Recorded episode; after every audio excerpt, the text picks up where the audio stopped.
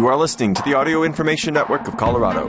This recording is intended to be used solely by individuals with barriers to print. Thank you for joining us for Hobby Radio. My name is Keith, amateur radio operator W0NX. The following articles are from the August 2022 The Spectrum Monitor, and we'll begin by finishing the remainder of Radio 101 by Ken Reitz, KS4ZR. MILB on the radio, DoD crossband test, FD 2022 results, Why I Like SCR. Signal reports are not necessarily given as numbers 1 to 5, readability, and strength 1 to 9 plus dB, but instead as loud and clear, weak but readable, weak and unreadable, good signal, or just readable, depending on the DoD operator's reception. MarsCom usually provides an online form to report reception of all your contacts. DoD will use the data to analyze transmission, antenna, and power efficiencies. Here is my log from this year's test. Frequency is the asset's transmission frequency. Amateurs called in band as directed. All of these contacts were sideband. Call sign WAR, DoD operation, Pentagon, DC. DoD frequency 5357 kilohertz. AAM 3D, Cyberspace Operations, Maryland, 5403.5 kilohertz. MarsCom, 14877 kilohertz. AAZ, Fort Huachuca, Arizona, 14,579 kilohertz. AAC, Barrow Army Reserve, Kentucky, 13,963.5 kilohertz. AAC, Barrow Army Reserve, Kentucky, 6,968.5 kilohertz. AFM4NPD, Naval Support, Millington, Tennessee, 15,807 kilohertz. NAF, Newport Naval Radio Station Museum, 14,463.5 kilohertz. NWKJ, USS Yorktown, 7,360 kilohertz. NSS, U.S. Naval Academy, 5,330.5 kilohertz. AGA2SY, Hancock Field, New York, 13,993 kilohertz. The AFD Secretary of Defense message is also sent in CW and RTTY on designated frequencies for SWL reception. Missed the crossband test? You can still participate throughout 2022. The Military Support Network offers a bi weekly Chief Air Force Mars broadcast to AF Mars members and the general public containing information on Air Force Mars and work within the auxiliary, according to a statement from MarsCom. These broadcasts are open to all shortwave listeners. You don't have to be a ham to participate. In fact, it's a listen only broadcast. The purpose of these broadcasts is to provide the transmitting stations an idea of the general coverage of their signals. The transmissions take place on Friday at 2300 Zulu and Saturday at 0100 Zulu. Note this is not a two day broadcast. In fact, the whole thing takes place in just one hour and 20 minutes. Here is the broadcast schedule. You may recognize some of these frequencies for other modes of operation throughout the year. Friday, 2300 Zulu, 11,121 kilohertz. Friday, 2320 Zulu, 6,994 kilohertz. Saturday 0100 Zulu 11,121 kilohertz. 0120 Zulu 6,994 kilohertz. Transmission mode is voice, upper sideband. For the rest of 2022, the broadcasts will take place on the following dates August 19th, September 2nd, September 16th, September 27th, October 14th, October 28th, November 11th, November 25th, December 9th, December 23rd. Like the crossband test, this may sound easy, but it's not. These transmissions are brief, and given propagation, time of day, Air Force Mars frequencies, and the station configuration, depending on where you live, you may not hear anything. How's that for a shortwave listener's test? 2022 Field Day Report. Owing to a heavy schedule around field day this year, which included a great amount of yard work thanks to copious amounts of rain we have had, I had to compress FD into one hour on Saturday afternoon and about two hours on Sunday morning. I was operating as 1EVA, single operator using emergency power from the state of Virginia using the home station antenna at QRP level, 5 watts. It's always a little daunting to hop into the middle of field day with wall to wall operators using only 5 watts. You always wonder if anyone will hear the signal until the first station comes back to your call. Then you're off. The bands were not the best, but also not the worst I've seen for FD. For my location, 10 meters was virtually unused. I did hear a few signals, but not strong enough to work. QSB was very severe on 10. 15 had a fair number of operators. QSB was less severe. I found the bulk of stations on 20 meters. I made a few contacts on 40 meters, but band noise was high, so I didn't spend much time there. Conditions during the times that I had to operate on 80 meters didn't support making contacts.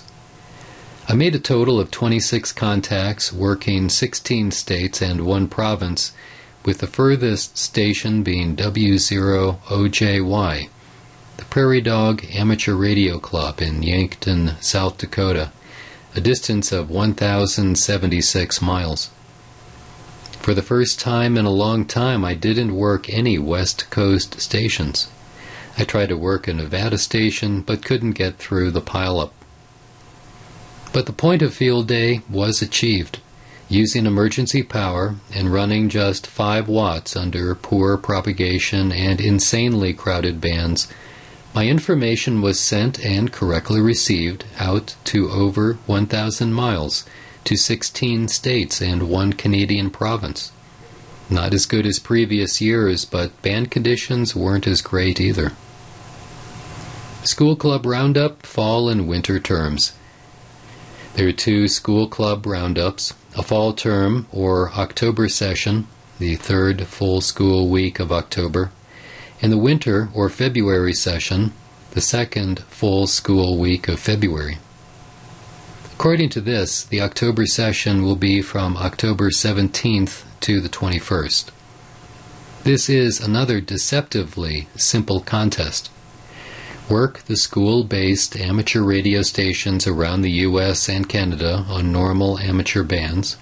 A lengthy list of suggested frequencies is usually noted in the ARRL SCR page, always excluding the work bands but reality of the bands makes it impossible to stick to those frequencies. This is another deceptively easy contest. You would think that given the five days the contest takes up, your score would be in the tens of thousands without working that hard. Not so. First, there aren't that many schools that have amateur radio stations. I believe it's currently in the low 100s compared to the number of schools that have, say, football teams. Second, schools operate almost entirely during school hours, 8 a.m. to 4 p.m. Third, school stations have to work around school schedules, class schedules, teacher schedules, activity schedules, testing schedules, and weather problems. A big issue during the February winter session. Fourth, School stations have to contend with more technical issues such as where temporary antennas can be placed, how to run feed line safely to the station, making sure all students are safe from electrical and RF hazards involved. And finally, most school stations don't operate contest style, though some do, particularly high school and college stations that have developed a competitive spirit. When a particularly strong station is encountered, sometimes teachers like to pass the mic around and let each student introduce themselves. Contacts are encouraged to chat with the students, ask them age appropriate questions about their schoolwork, favorite subject, what they think they'd like to be when they grow up, and you're expected to tell a little something about yourself, your station, etc so exchanges can take a while. You'll be talking with students from kindergarten to postgraduate studies. That's a lot of educational territory. But that's the point of this contest. In addition to learning about radio propagation, electronics, antenna theory, and communications technology, students are learning a little something about geography, weather, and polite discourse. It is, after all, part of their learning experience, and you want to encourage them to join amateur radio as they get older and have more positive experiences with this subject. SCR rules change from year to year, so as we approach this year's October session, check in at arrl.org and look for School Club Roundup information. One thing you can work on personally is your Worked All States School Club Roundup, WASSCR. That might be a lifetime's work. So far, I'm up to 35 U.S. states contacted and confirmed through SCR. As far as I know, there isn't actually such an award, but you can keep track yourself and have the satisfaction of working all 50 states with a school in each one. That would be quite an accomplishment. Aside from the obvious Hawaii and Alaska schools, I'm oddly missing next door West Virginia and D.C., but also hard to find Nevada, Utah, and New Hampshire among the missing. More troubling is that, going back over the school contacts in my log, many schools or sponsors have, for whatever reason, let their licenses expire. And finally, all school stations love to collect QSL cards and display them proudly on the classroom bulletin board. So by all means, send yours in. But if you want a card in return, please include a self addressed stamped envelope, SASE, for the return card.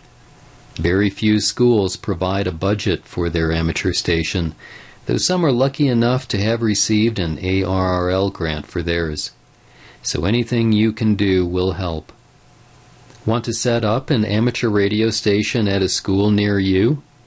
The ARRL provides many tips on doing so at arrl.org under FAQs How to Approach Schools. February 2022 SCR Results it took five days to log 11 school clubs in the February 2022 SCR. Five contacts were on 40 meters and the others were on 20 meters SSB. Even so, 10 of the contacts counted toward my Worked All States School Club Roundup. W9YT, University of Wisconsin, Madison, Wisconsin. KY4DH, Dixie High School, Edgewood, Kentucky. K5LBJ, LaSalle High School, Austin, Texas. K5LSU, University of Louisiana, Baton Rouge, Louisiana. NR7RX, Madison High School, Rexburg, Idaho.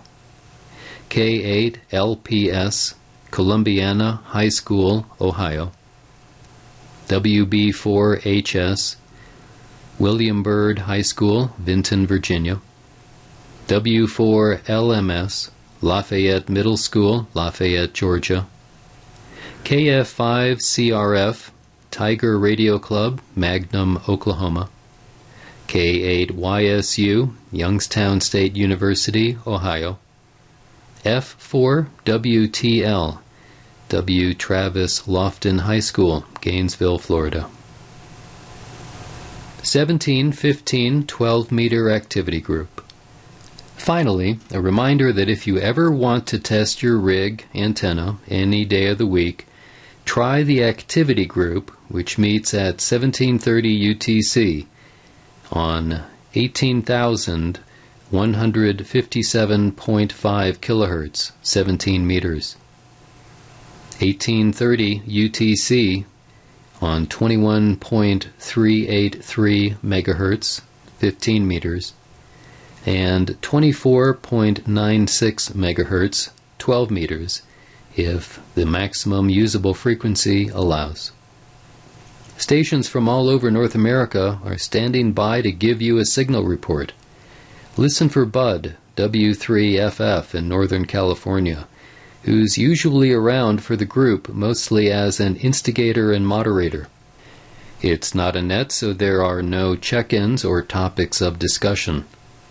The group aims to promote activity on those three bands, which is why out of the way frequencies are used.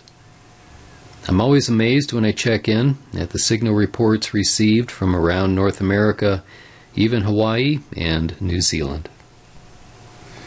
And now, Amateur Radio Insights by Kirk Kleinschmidt, NT0Z.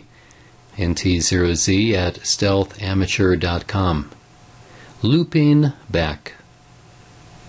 Now that I have a rotatable NA4RR hexagonal beam atop a tower, despite the 22 foot tower's inherent shortcoming. My HF antenna farm is all set. After all, a beam's a beam. Pinnacle of HF performance and the ham American dream antenna is what we all strive for. Well, not necessarily. It's true that the hexagonal beam will soon be moving up in the world, taller tower but still, I can't get over my frustration about not having suitably placed trees or other skyhooks to support a horizontal loop. Now that I've been on HF for, oh my god, 45 years, I have had the pleasure and the pain of using a wide variety of antenna types. Many of the best performing antennas belong to someone else, mostly ARRL HQ and many of those antenna types had price tags I was unable then or unwilling now to pay. At 22 to 25 feet, it works pretty well, but the hexagonal beam doesn't seem to outperform even the modest horizontal loops I've used over the years. And if I had the sky hooks for a triangular or square horizontal loop at 40 to 50 feet, cut for resonance at 5 megahertz or lower, I'd happily decommission any typical HF beam on any tower shorter than 60 feet or so. Why? Because a big horizontal loop performs as well as the typical HF tribander in all directions at all times on all bands 20 to 10, all while requiring no rotator and no tower.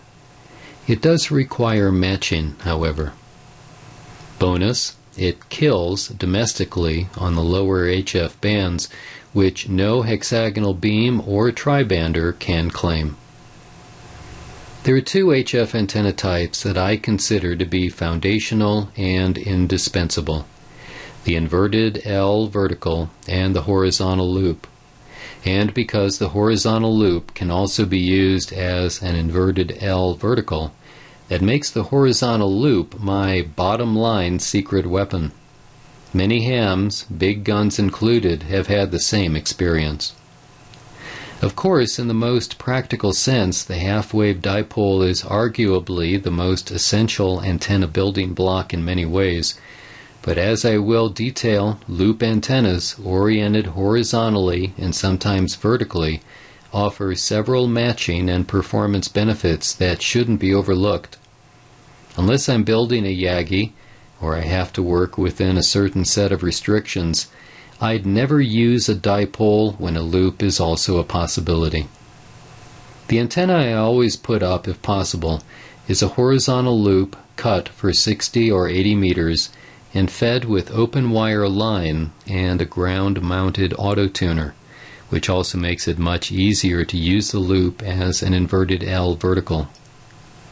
Historically, my horizontal loops tend to be triangular, the shape that offers full performance but requires the fewest skyhooks, with one leg on a tower or mast and the other two supported by trees. My preferred installation height is 50 to 60 feet, 100, but 30 to 50 feet will get the job done, especially on the upper HF bands. From decades' experience, I know that these antennas put out huge stateside signals, all bands, and work plenty of DX, especially on 20 to 10 meters. For 160 to 60 meters, maybe 42, the open wire feeder line can be shorted at the ground mounted auto tuner via remote relays, and the whole mess can be worked against a set of ground radials or a ground screen to make an inverted L or a top loaded vertical. Haters gonna hate. Despite decades of positive feedback from thousands of users, the horizontal loop antenna still gets bashed by armchair antenna designers. No one antenna is the best for every particular installation, of course, but I have no qualms about stating that the horizontal loop is the best multiband wire antenna I have ever used. It's been my secret weapon for nearly 40 years. Like many ops who use them, I've been a real loop evangelist since I first tipped my vertical loop on its side in the 1980s. More than a few loopers shelved their tri-band Yagis after putting one up for the average ham, discovering a single, simple, inexpensive wire antenna that can provide DX and stateside performance on all HF bands that rivals dipoles and beams mounted at typical heights, usually too low to be really effective, is critically important. Our enjoyment of amateur radio is defined by antenna performance. Whether QRP or QRO, whether you have a garden variety rig or a top of the line transceiver, if you don't have a good antenna, your radio and your power level won't really matter. Sure, if you had several 100 foot towers and a bunch of directional gain antennas, you wouldn't really miss the horizontal loop, except for close in contacts on the low bands, where the horizontal loop can make you sound like a broadcast station. But if you have a limited budget that allows for only one decent HF antenna, and your antenna farm can physically support it, this is that antenna. Secrets known only by loopers. Much maligned by armchair antenna designers and hams who model antennas but never build them. If someone tries to convince you that a horizontal loop is a simple cloud burner that only radiates straight up, just walk away, especially if he's holding a radiation pattern chart that proves that the antenna is good only for local or NVIS communications. He will no doubt be comforted by his chart while you're working DX left and right. We'll continue this article next time. Thank you for joining us for Hobby Radio. My name is Keith. If you enjoyed this program, please register for our free services at www.aincolorado.org or by calling 303 786 7777.